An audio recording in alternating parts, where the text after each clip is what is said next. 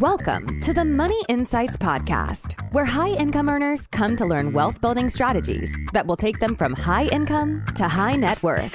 With your hosts, financial and wealth building experts, Christian Allen and Rod Zabriskie. Welcome into another episode of the Money Insights Podcast, where we talk all things money and business. My name is Christian Allen. I'm here with my co host. You know him as Rod the Pod Zabriskie. Rod, what is up, man? Hey, I'm doing great. How are you? I couldn't be better, Rod. Like the sun is shining. It's like 16 degrees outside. Like what else could I ask for? Beautiful. Yeah, it is. It's good to have some sunshine, though. It is good to have some sunshine. Okay, Rod, I'm excited today because we've got some fun announcements, right? Yes. We've got some really fun announcements. The first one, this is really the big announcement. The big announcement, Rod, is that we will be holding a virtual summit on May 4th, Mhm. and we're calling it, help me out, Rod, the Alternative Wealth Building Virtual Summit for High Income Earners. You nailed it.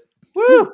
I got it. Well, so it's so it's named kind of after our tagline, right? If we Mhm. we call ourselves the wealth building firm, the alternative wealth building firm for high income earners, Mhm. this is a virtual summit for those people. Yes. Weird, right? Okay, so here's the cool part. We've got a really great speaker lineup that I'm very, very excited about. Um, and might grow a little bit from here, but but let me just tell you who we have so far. We have uh good friend Buck Joffrey, and he is going to be doing a talk with his buddy Ken McElroy, who's Mhm. also a rich dad advisor. Um specifically, he's Robert Kiyosaki's real estate advisor. Okay. Um, so that we have Buck, we have Tom Wheelwright. Most people that know Buck will probably know Tom Wheelwright. He's uh what would you say? I, I mean, he's obviously a really well-known CPA. He's an author. He has a he has a prolific podcast. Like Tom's kind of all over the place doing, especially doing a in lot of stuff. Especially in this world of alternative investing and real estate and that kind of thing. He's Yep. that's where he shines because he is just so knowledgeable about all of the the, the, The tax kinds of benefits, right? things. Obviously, the, the kind of tax reasons why you would want to invest in alternative assets. Exactly. Okay, so Buck, Tom, Ken, we have Adam Carroll. He's going to come talk to us more about the shred method, which, by the way, is I see it over the place. It feels like it's blowing up. More and more Hmm. people are catching on to the value proposition. Um, and then finally, Rod, we're very excited to have Sharon Lechter, who co wrote Rich Dad Poor Dad with Robert Kiyosaki. So Yeah. those are at least, and then of course, we're going to have you and I. So Rod and I will do a combo talk as well. So that's at least the initial speaker lineup. Like I say, there could be a couple others, but either way, um, we're really, really excited about the people that we have so far. Yeah, absolutely. We've been uh, dreaming of this for a long time, so it's nice to see it come to fruition. Yeah, it's nice to have it finally coming together. Okay. So really excited for that. Keep your eye out for more information. We'll have uh, an early bird special that we send out. Mhm. Um, probably like a client special we'll send out, that kind of thing. Really, the focus is to get um, the right people coming and less about making money from the event. Right. Mhm. We're not trying right. we're not trying to make money from the event. We just want we just want to add value to people. Okay, so everybody keep an eye out for more information coming out on the virtual summit. Okay, Rod, let's get into today's topic. So, today's topic is an interesting one and it actually kind of morphed a little bit. So, when we first started talking about it, we're thinking, okay, what are some of the questions that people are commonly asking and giving us? And one of those is like, where do I invest during a recession, right? So, Mhm. we kind of expect that next year, this year, I should say, this year is likely to be a little bit slow from a from a market growth perspective, right? Yeah. And many people are are anticipating that it's a recession. Okay, so we were thinking, well, let's let's talk about the things that we would invest in during a recession. Mhm. Um, and that's where the starting point was. Well, as I was kind of building out the the podcast, I came to this realization, Rod. I came to a conclusion about myself. Okay. And that is this. I don't invest any different during a recession than I do any other time. Yeah. Now, let me be clear. It's really difficult to give financial advice to a group of people. So we are not attempting to give financial advice to a group of people, right? Yeah. However, what we are going to do is Rod and I are going to pull back the curtain a little bit on our own financial world and just talk about the things that we do. Where do Rod and Christian put their own money? So Yes, instead sir. of talking about recession style, we're going to and okay, so there's a couple other things to keep in mind. Um, personal financial advice is obviously personal, and so even though I invest in a certain way, um, and obviously I would buy into and feel confident in all of the things I'm doing, it doesn't necessarily mean I would tell somebody else to do the same Mhm. thing. Okay. Yeah. Do you remember, Rod? I have this. I say I have it. I got it. I don't know where I got it, but I like it. The saying, and the question, Rod, is who's the boss? You're the boss. No, no, I'm not the boss. Situation is the boss. yes, yes, good. I I was checking. It's been it's probably been a few years since I like brother, but uh, the I remember this talk, Rod, and it was so good. It was by now that I think about it, it was by some. Oh my gosh, I can't think of their names now, but but but they came in and it was like a management, like teaching people how to manage and develop Yeah. new advisors, right? hmm Um, but their their big saying was the situation is the boss hmm and it just kind of like resonated with me because that's that's oftentimes the case Yeah. so just as is the case with financial advice the situation is absolutely the boss and we have to give we would only give recommendations based on an individual's personal financial situation. Okay now with all, so that was kind of like philosophical but Mhm. also um, a way to just emphasize that today is not about us giving personal financial advice. It is about sharing the things that we do. Yeah. okay? Okay. that said rod let's start. Here's what we're going to do.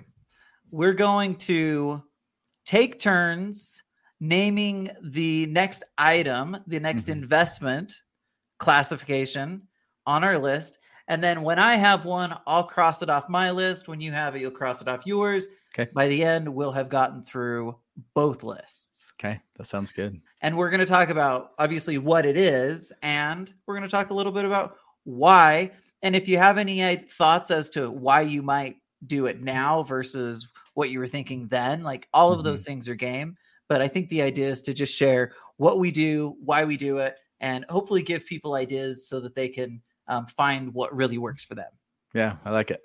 okay rod here we go can i do the first one You can. Can I just give some context on mine real quickly first? please yes because I have a number. So I have one through eight. Those so they're numbered, and the lower the number re- indicates the earlier I did it. So I did them in order of when I started investing in these things. So you can also see the evolution of of kind of where I've come from, and it's probably not unlike a lot of people's, but I just thought that would be interesting. Yeah, I like that. That's a good idea. So you're saying the your what did Rod invest in in his youth hmm up till what he's investing in today? Yep. Okay. Yeah. Well, I did not do that. Mine is just a hodgepodge of the things that I've got going on right now. Okay. Sound good? Yep. Okay. Rod, do I get to I get to go first? Sure. Yeah. Oh man, I'm excited. Thank you. Okay, number one on my list, and I've got a whole bunch of it, Rod. Life insurance. Life insurance. Okay. Hey, do you have that on your list, Rod? Oh, it's on my list. Yep.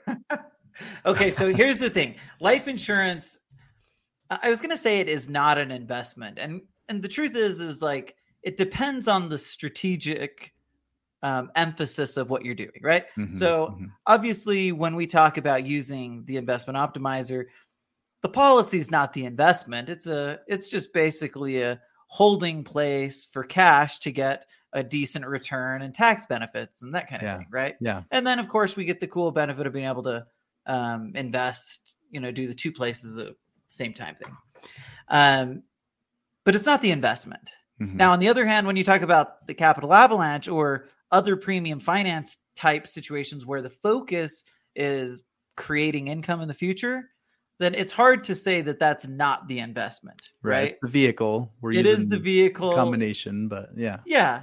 So so anyway, it, in that situation, that's what's producing the return in um, the investment optimizer. Obviously, the returns coming from likely coming from somewhere else. But we have the we have the benefit of knowing that if we hold cash there, we can feel a little bit better about it.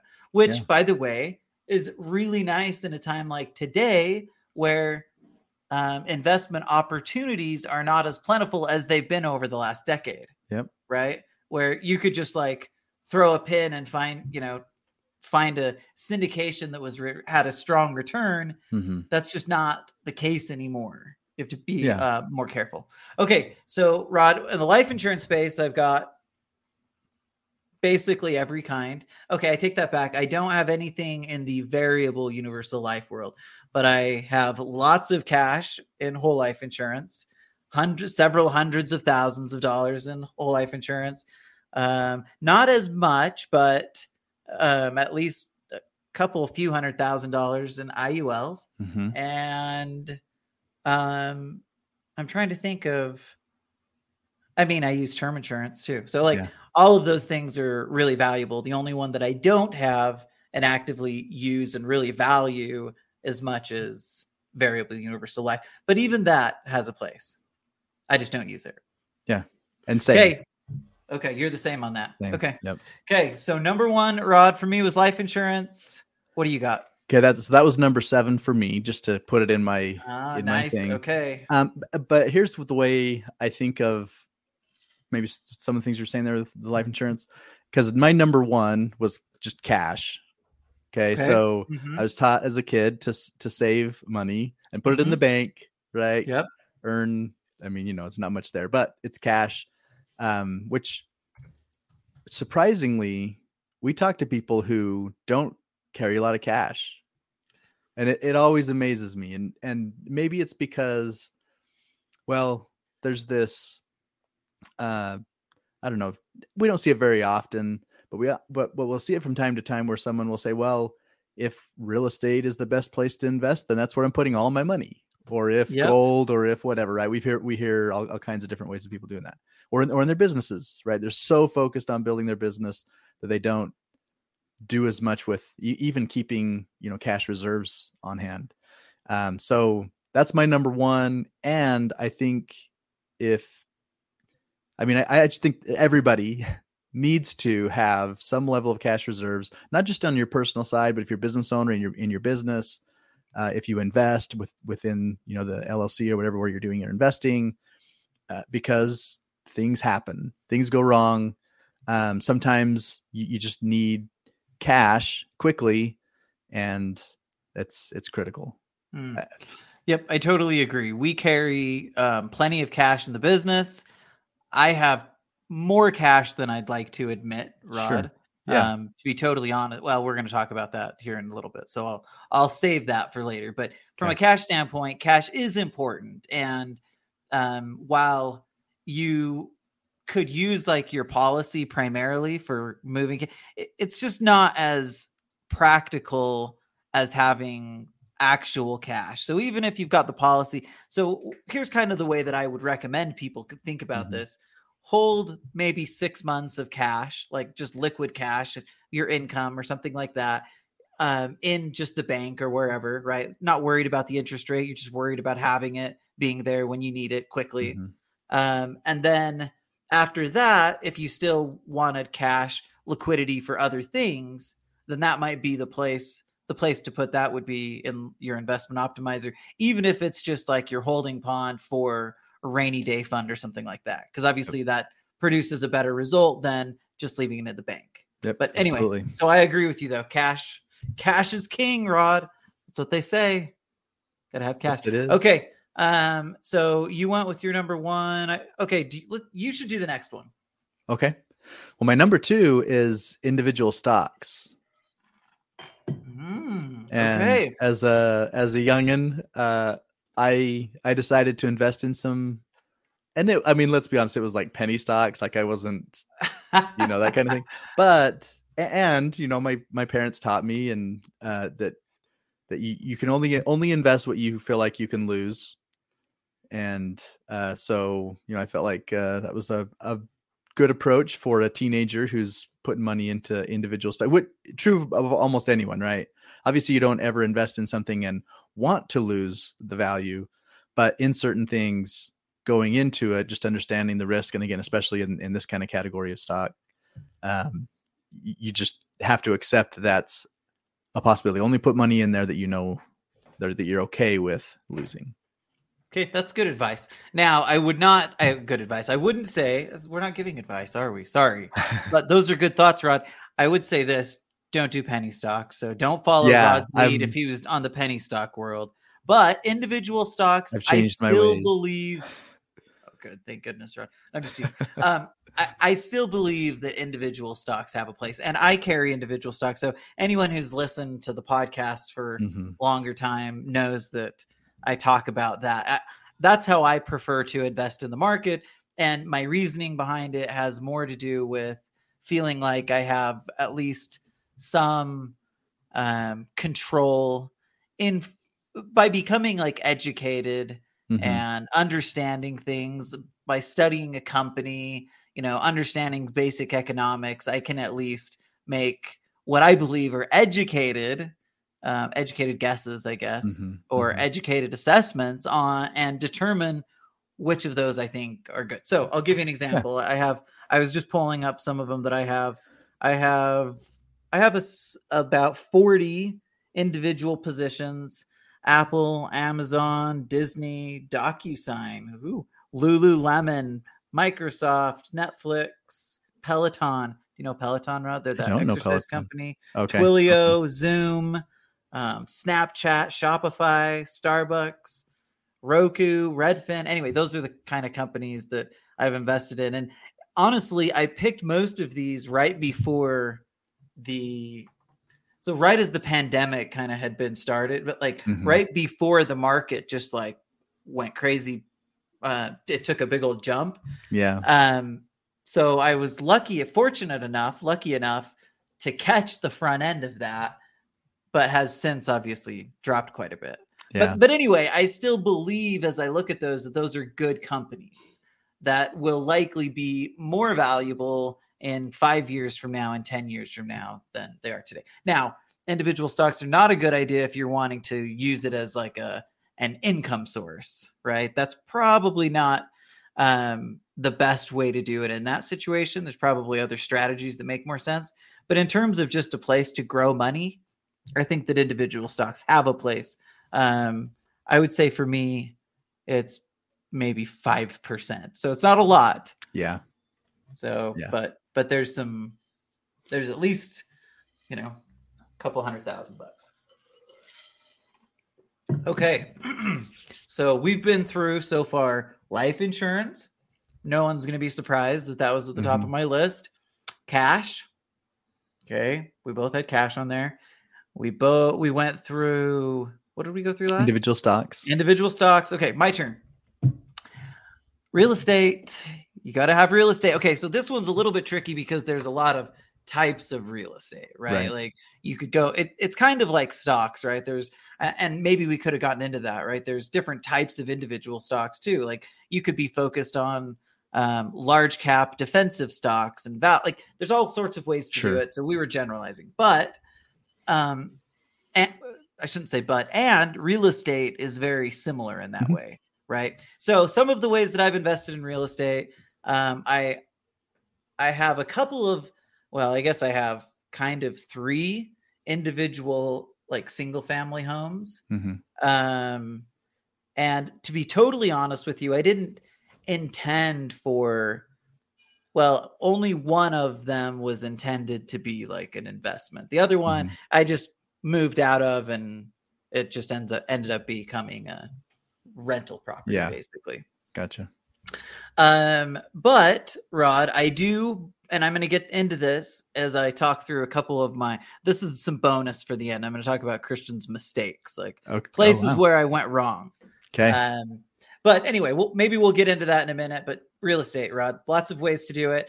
I definitely would today focus on things like multifamily and commercial like triple net lease. Those are places that today, if I could find even decent deals, I would feel confident and comfortable putting it in as a long term play. Okay. Well, that is two of the numbers. So I mentioned I have eight, and two of them were real estate because I did break it out. The first one, number five, uh, was was my primary residence, and I say that knowing full well that Robert Kiyosaki says your, primary residence is not an asset. Nope. Um, and not an asset in the sense that he talks about where it creates cash flow because it does not create cash flow for me. However, I was just thinking through the the the trail of so I bought my first home in in about 2001. Mm-hmm. Paid about 145,000 for it. And Okay. uh let's see one two three homes later um with mostly trading straight across like when we sold a home and we bought the next one we were mostly buying same value um, but now uh, i looked up in in zillow and and our home is now valued about 540000 so That's a lot different than 145. yeah over whatever. over 22 years um you know it's not bad and as i looked at some of them like in some of those time frames like from our first house to our second house we saw like a 20% gain over two years by the time we bought and sold it Yep. it's been it's been a hot real estate market, Rod. It was a good time to own real estate over the last decade in basically any form, right? Yep. So yeah, okay. Okay. That's uh that's so the that first was one. so that was number five and then number eight is multifamily specifically syndications Okay, so you Um, got you've gotten involved in the syndication world a little bit more. I know it, but I have not. And can I just tell you, this is one of my mistakes. But we'll talk about why here in a minute. Okay. Okay, that's good, Rod. So we've been through life insurance, real estate, individual stocks, and cash. cash yep Okay. Okay. My next one, Rod, precious metals. And I have to be honest, specifically gold. And my reason for that is because I recently put money with uh, ITM trading. We had Lynette Zhang on, hmm um, who I thought would, gave a really good overview and passionate um, and compelling message related to all things um, gold and precious metals. Yeah. But as I was doing some due diligence and meeting with them and like reading through information, getting a better idea of the precious metal market, um, I already knew enough to be dangerous, but this kind of gave me a chance to dig in deeper and uh, basically came to the conclusion that these rare coins are the most effective place to have money. And so, primarily gold. And, Rod, from a historical perspective, while uh, gold has really held its value during recessions, specifically, in fact, gold is known for having gone up generally during recessions. And that's not necessarily true for like silver. Silver has um, has lost a little bit of value. Mhm. it hasn't like hasn't like dropped huge but they gave an example of over the various recessions it was at like a negative 10 or negative 15 while gold through the several recessions was like a positive 8 or something like that. Gotcha. Yeah. So anyway for those reasons rod i decided you know what i should hold on to some actual gold now the one thing i haven't gotten yet is a safe to hold the gold oh boy you just said that live Uh, I was just thinking that. Oh, great! I'm gonna have people from since there's probably nobody in like the now there's probably a handful of people in the state listening. Um, That's great. But uh, the audiences across the country don't come and steal my gold, and I have a safe on its way. All right well i did i included precious metals as well Okay, talk and about yours. as i was as i was thinking about it i was surprised myself to remember this was number three so the only two things that preceded this was You the were cash early. and those individual stocks when i was in college i got some some gold some 10th ounce nice. Uh and Rod- and still have those so Were you a conspiracy theorist? Is it why did what compelled you to get Okay, those? at this that is- sta- this is getting a little embarrassing but there was actually a an mlm Okay. where they were propounding the value of of owning precious metals and especially gold and so we my um i had a friend that that got me involved with that so i was as a part of getting involved with the company you you, you have You to buy, a little buy the product, gold. right? So yeah, I had some. So you were in a gold gold. MLM. I didn't even know Yeah. that there was such thing. Uh, there is everything. LM, MLM, Okay, you're right. everything. Yeah, I guess I just I hadn't I had never like run across anybody. Like there's a you're right. There's a lot of MLMs. Okay. So, but you mentioned Um, you'll talk about mistakes. That the MLM part was a mistake. Getting the gold was was Gold's not. been okay. Has that's it been- increased in value? Yours? Oh yeah, over the years? like I say, that was that would have been in about 1997 or something. So Ooh, so it's been it's been a lot of up quite a years. You've been holding that for a long time. yeah, and I've I've bought more since then, and and Okay. you know silver as well, and that kind of thing. But anyway, that was my uh that was my starting point for precious metals. Okay, I like it. Gosh, Rod, before before any like man, she's just early on. Um that that reminds me of like the people that that you talked about who get onto one asset class and they just like it now I'm not saying that you were doing that, but it's just funny to have that be like your starting point. I need to invest gold. Gold's my Yeah. um anyway, but that that's fun. Okay, so uh we talked about gold. Rod, I have next on my list. Oh, I have individual stocks, but I also have mutual funds. Okay. Um, people might ask, why in the world would you? You guys talk about how crappy that kind of stuff is. Yeah. Um, but if you listen to us, you know that I always say like, there's a place for these things.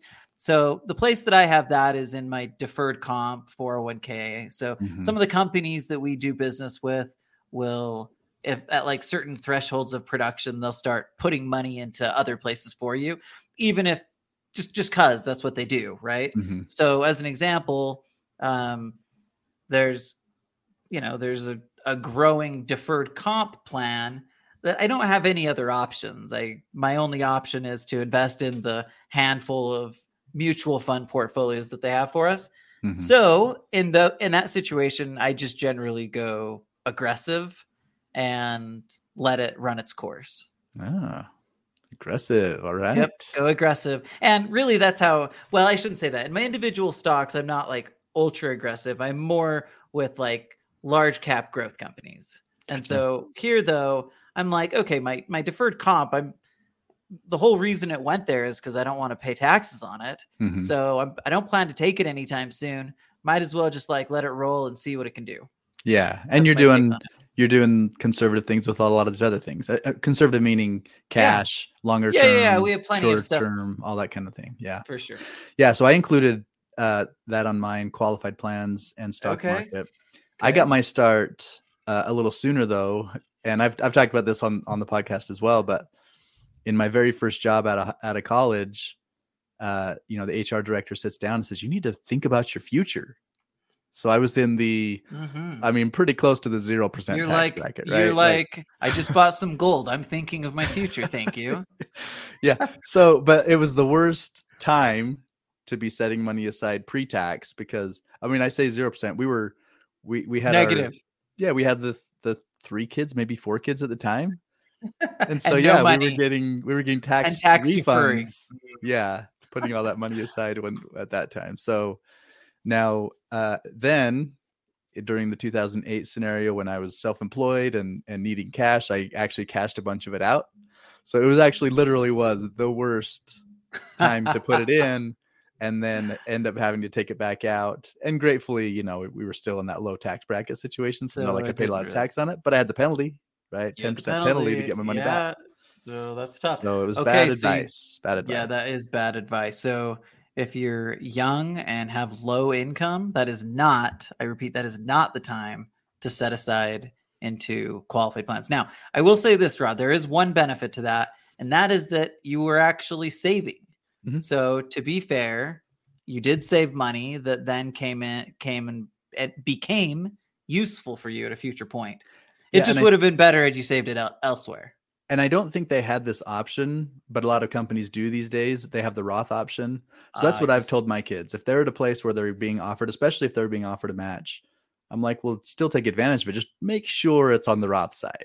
Don't, don't do it in the pre-tax side. And we could get into the whole Roth versus traditional debate, but again, just going off the premise that most people believe taxes are more likely to go up or be higher when they're retiring in the future. Well, for that reason, you probably are better off paying the taxes today and then never paying them again. Here's the other thing. There's like there's more control, confidence, like there's strength in that position. Mhm. You don't have to feel like you're in complete um, cahoots with the IRS, Yeah. right? So anyway, I think that's a good point. Um, and and sorry, in addition to that, I also have a Roth account that I started when I was in college as well. So Okay, nice. So I and I'm with you. I've got the I've got a traditional and Roth 401k, and these are all these were all started for me. Like I didn't start any of these. They're not related to money insights. They're just because of production from the businesses that we work with who put money in them for us. Yeah. Um, I probably I say probably I wouldn't because I haven't. Um, I would not uh, try to set a lot of money away uh, on a tax deferred basis mhm. right now, even though I have a high income. Um, I just don't feel like at the end of the day that's going to end up being more valuable. right. So I feel pretty Agreed. comfortable with that one. Uh, okay, Rod. So we've talked about that. We talked about Rod. I have on my list cryptocurrency. Mm, and I do not. I'll tell you why in a minute, but go ahead and and talk, Well, talk to us about crypto. I don't have a lot of like I'm not going to pretend I'm a crypto expert. Like Okay. I did a I did an episode um or we did an episode with John who knows more about the crypto space Mhm. and that was fun. It was good to learn more about kind of the the ins and outs of like regulation. And anyway, it was kind of an interesting topic, but here's my take on on cryptocurrency. High risk, high reward. You obviously don't want to do any of them. And no money that's going into cryptocurrency should be money that you can't afford to lose. Just Mhm, kind of mhm. Period end of story there's no reason to risk it that way Yeah. having said that if you're in a situation like many of our listeners who have extra income that that they feel like they would like to be more speculative with i think that cryptocurrency is highly likely to be to go up over time again we've you know we've seen this we've seen it drop and be all over the place over the last several months but Mhm. I just kind of my my when I put on like my logic cap or my economist cap, I look at it and say, okay, one is it here to stay, and I feel like that's almost a certainty. Yeah. And then if it is, is it likely to go up or down five and ten? Like in my mind, it's just it'd be hard to see a situation where it's lower 10 years from today. Mhm. You know what I mean? Yeah. So from that standpoint, while it's speculative, I think there's a place for it. Okay. And I think that everything you said, I, I can understand and agree with. I'll tell you why I haven't, and it's a little bit embarrassing to admit, is the whole idea of the digital wallet, the virtual wallet, yeah. and like it's so because it's a me thing. Like, and number one, I haven't done enough research to find, uh, you know, just find the place where I could be comfortable and confident in putting it. yeah. But secondly, just this idea of I lose passwords sometimes. Right. What so if I like, oh, what if I all of a sudden could, didn't find my way back to my to I my can't find my crypto Bitcoin wallet or whatever it is, Yeah. right? My Ethereum. So, that, that would be that would be problematic, right? So what I would suggest is to be um really crisp in your organization around your crypto. deal. and that's ironic coming from me, who's like the least crisp on that kind of stuff. I have to rely on you. Okay, Rod, do you have anything else on your list? I have one more Okay, so do I. I think I might have. Yeah, I have one more. It's probably the same. What do you got? business. Mm, that's mine. Okay. We've got the business. Yep. So that's number Okay, six. Talk about it. And I've talked about a lot of different businesses, different ways uh, that I've invested. Now, when I say business, I, I just want to be really clear. Uh, it's my own business and uh, business that I can directly influence. Okay. So I haven't I haven't invested in like other people's other business around businesses. me. Yeah, I there see have what you're been there have been things that have come up, um, and I just I'm not saying that I couldn't at some point do that. Um, just at this point, my I think uh, my focus has just been things that I can control or at least have you know have Mhm. the influence over it to to do that. So that's been my approach. And uh, but I mean, just because of because that has been my focus. So I mean, for the last well, even before we started working together, right? So 15 years, my focus has been building up my own my own business, having having that as, Mhm. as the big thing. That is the the largest portion of my net worth. Yep, without question. So um, the business is on my list, and we invest in it in a lot of different ways. Obviously, the the primary investment is in growth, right? Mhm, mhm. Whatever that looks like, growth. Um, but there's, you know, like you, it, you've got to be careful on the business, right? Like the the the thing you have to be careful of is making sure that everything's not going to the business. Yeah. Right. That's one of the common kind of mistakes that we see people making is they're even when they're doing well, they just keep putting it back into the business to to keep creating more and more. And while Mhm. that seems like the logical and best the best next step, and to a large degree, there's the it, it can be, right? Mhm.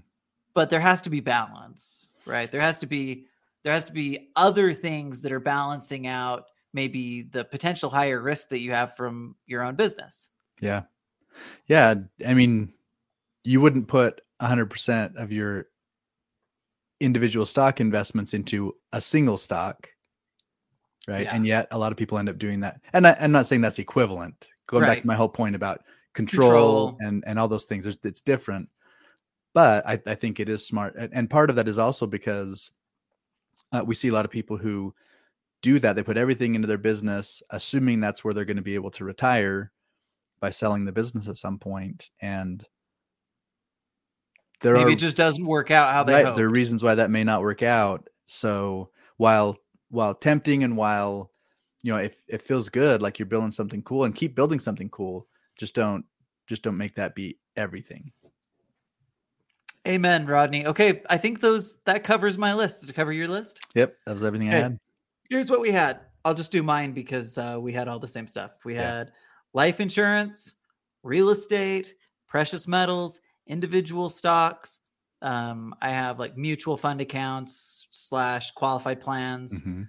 crypto cash and in our case our own business we covered it all yep and Yeah. like I said, my realization was that I would invest the exact same way. I do invest the exact same way, regardless of what the economy is like. Now, at least from a philosophical standpoint. So obviously there are things that you know jump out that you would potentially stay away from or or that might be, you know, more intriguing because of a situation. But in terms of like my overall philosophy, I'm usually pretty growth minded across the board. And so, you know, regardless of whether I'm doing this during a recession or whether I'm uh, whether it's a you know a booming market, I think for me it's really the focus is growth. Well, and and I would also say that I think you and I both are relatively conservative. So just in terms of having those cash reserves and all of those different things, we feel the same way when times are good as we do when when the recession or you know when the economic conditions are rough. So so that you're you don't get killed by inflation or you don't killed by rising interest rates or, or, or whatever, right? That that you're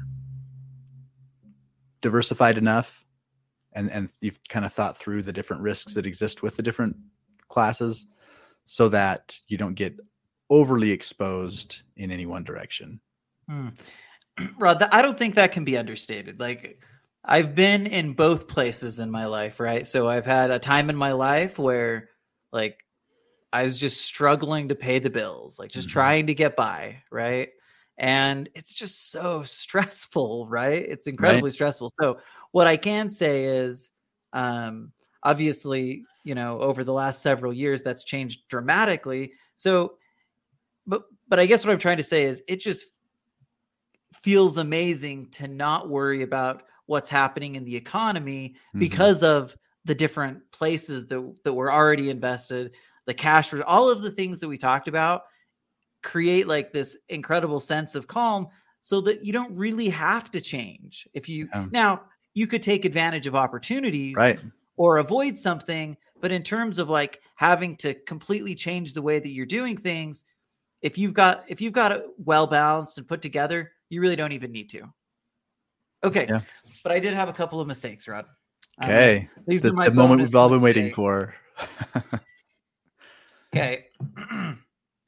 Two of them. Number one, and they're they're actually connected, but but um, I think they're both important. So number one, Rod, I I held on to way too much cash for way too long. Okay. So there's a reason for it. So it's not like it's just it's totally illogical, but let me just explain. So um well, I won't I won't give a, I won't give actual numbers, but just again from like a high level, there's a bunch of cash sitting in the bank. I have two objectives. Well, I shouldn't say that. Maybe I have three objectives, but obviously objective 1 is to make sure that the, the family is taken care of, like everything's Mhm, you know, mhm. you're good. The second thing was to invest and grow the business um, and to invest and grow in general. But then the third one is that I wanted to, um, I still am looking to buy a new house, which I know sounds weird because anyone who's listening to this knows I just moved into the, I guess it's been about a year and a half since I purchased the house that we're in.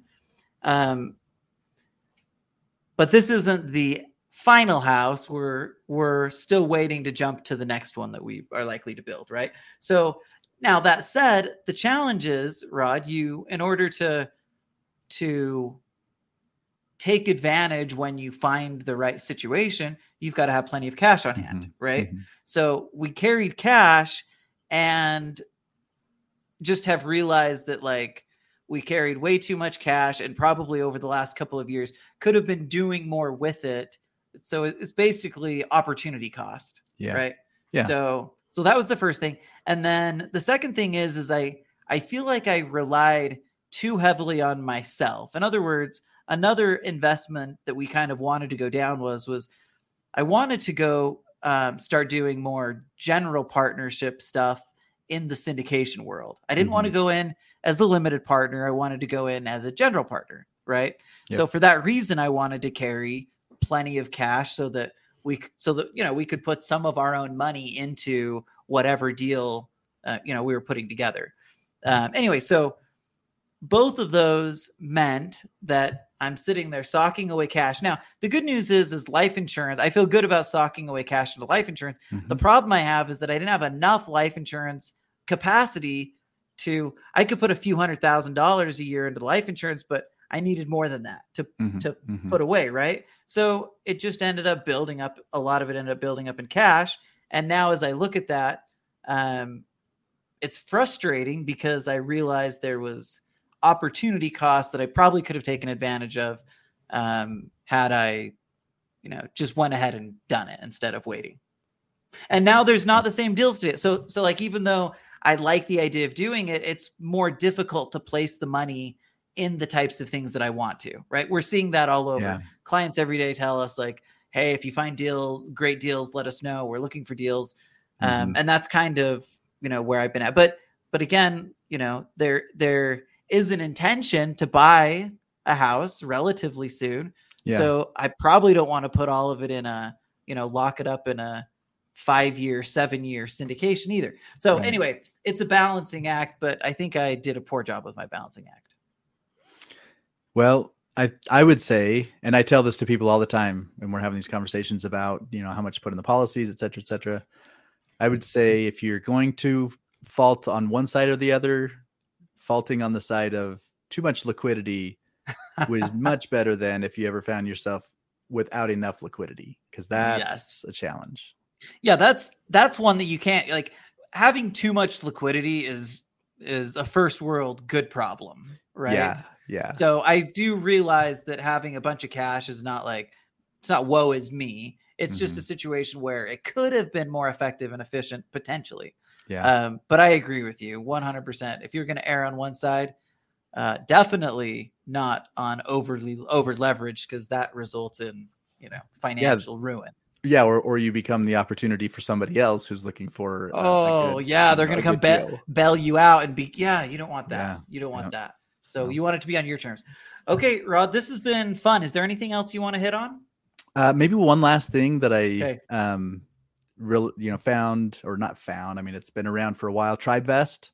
Okay. The most recent Talk about uh, multifamily syndication uh, that I'm that I'm doing, uh, I'm doing through TribeVest, and I think it's pretty cool because uh, number one, one of the reasons I wasn't participating in as in as many syndications up to this point is that the the minimums uh, kind of force you to limit. How Right. many? Right. Yeah, that- exactly, Some of them have have to put more higher. a- yeah, have yeah. higher limits. Okay. So, um, but with TribeVest, you could take the same. So, for example, the one I'm investing in, the minimum is a hundred thousand, but inside of TribeVest with the other investors, I don't know how many we're going to end up with, but as long as as a group we come up with more than hundred thousand, then we're good, right? We form Hmm. the LLC, we all we all kind of fund the money together, and uh, and so I can feel like I'm getting the diverse diversification that I want without overcommitting on the on the minimums. Hmm, okay, that's interesting, Rod. Why didn't you invite me? Uh, it's a great question. Uh, right, we, we can talk about that offline. crickets. We can talk about that offline. um, okay, so those are. I think that's good advice, Rod. And uh, like like you said, we're kind we're pretty conservative. We're maybe a little bit boring, Mhm. um, but the things that we do work. We're confident in them. In them, they're efficient. They're tax efficient, right? So like the the path is really pretty simple. Doing these kinds of things will get you where you want to go Mhm. um, especially again if you're someone that has a high income and it's just a matter of placing the excess capital in the right places it's it becomes uh, the method to grow wealth actually becomes relatively easy Yeah, absolutely. The snowball grows.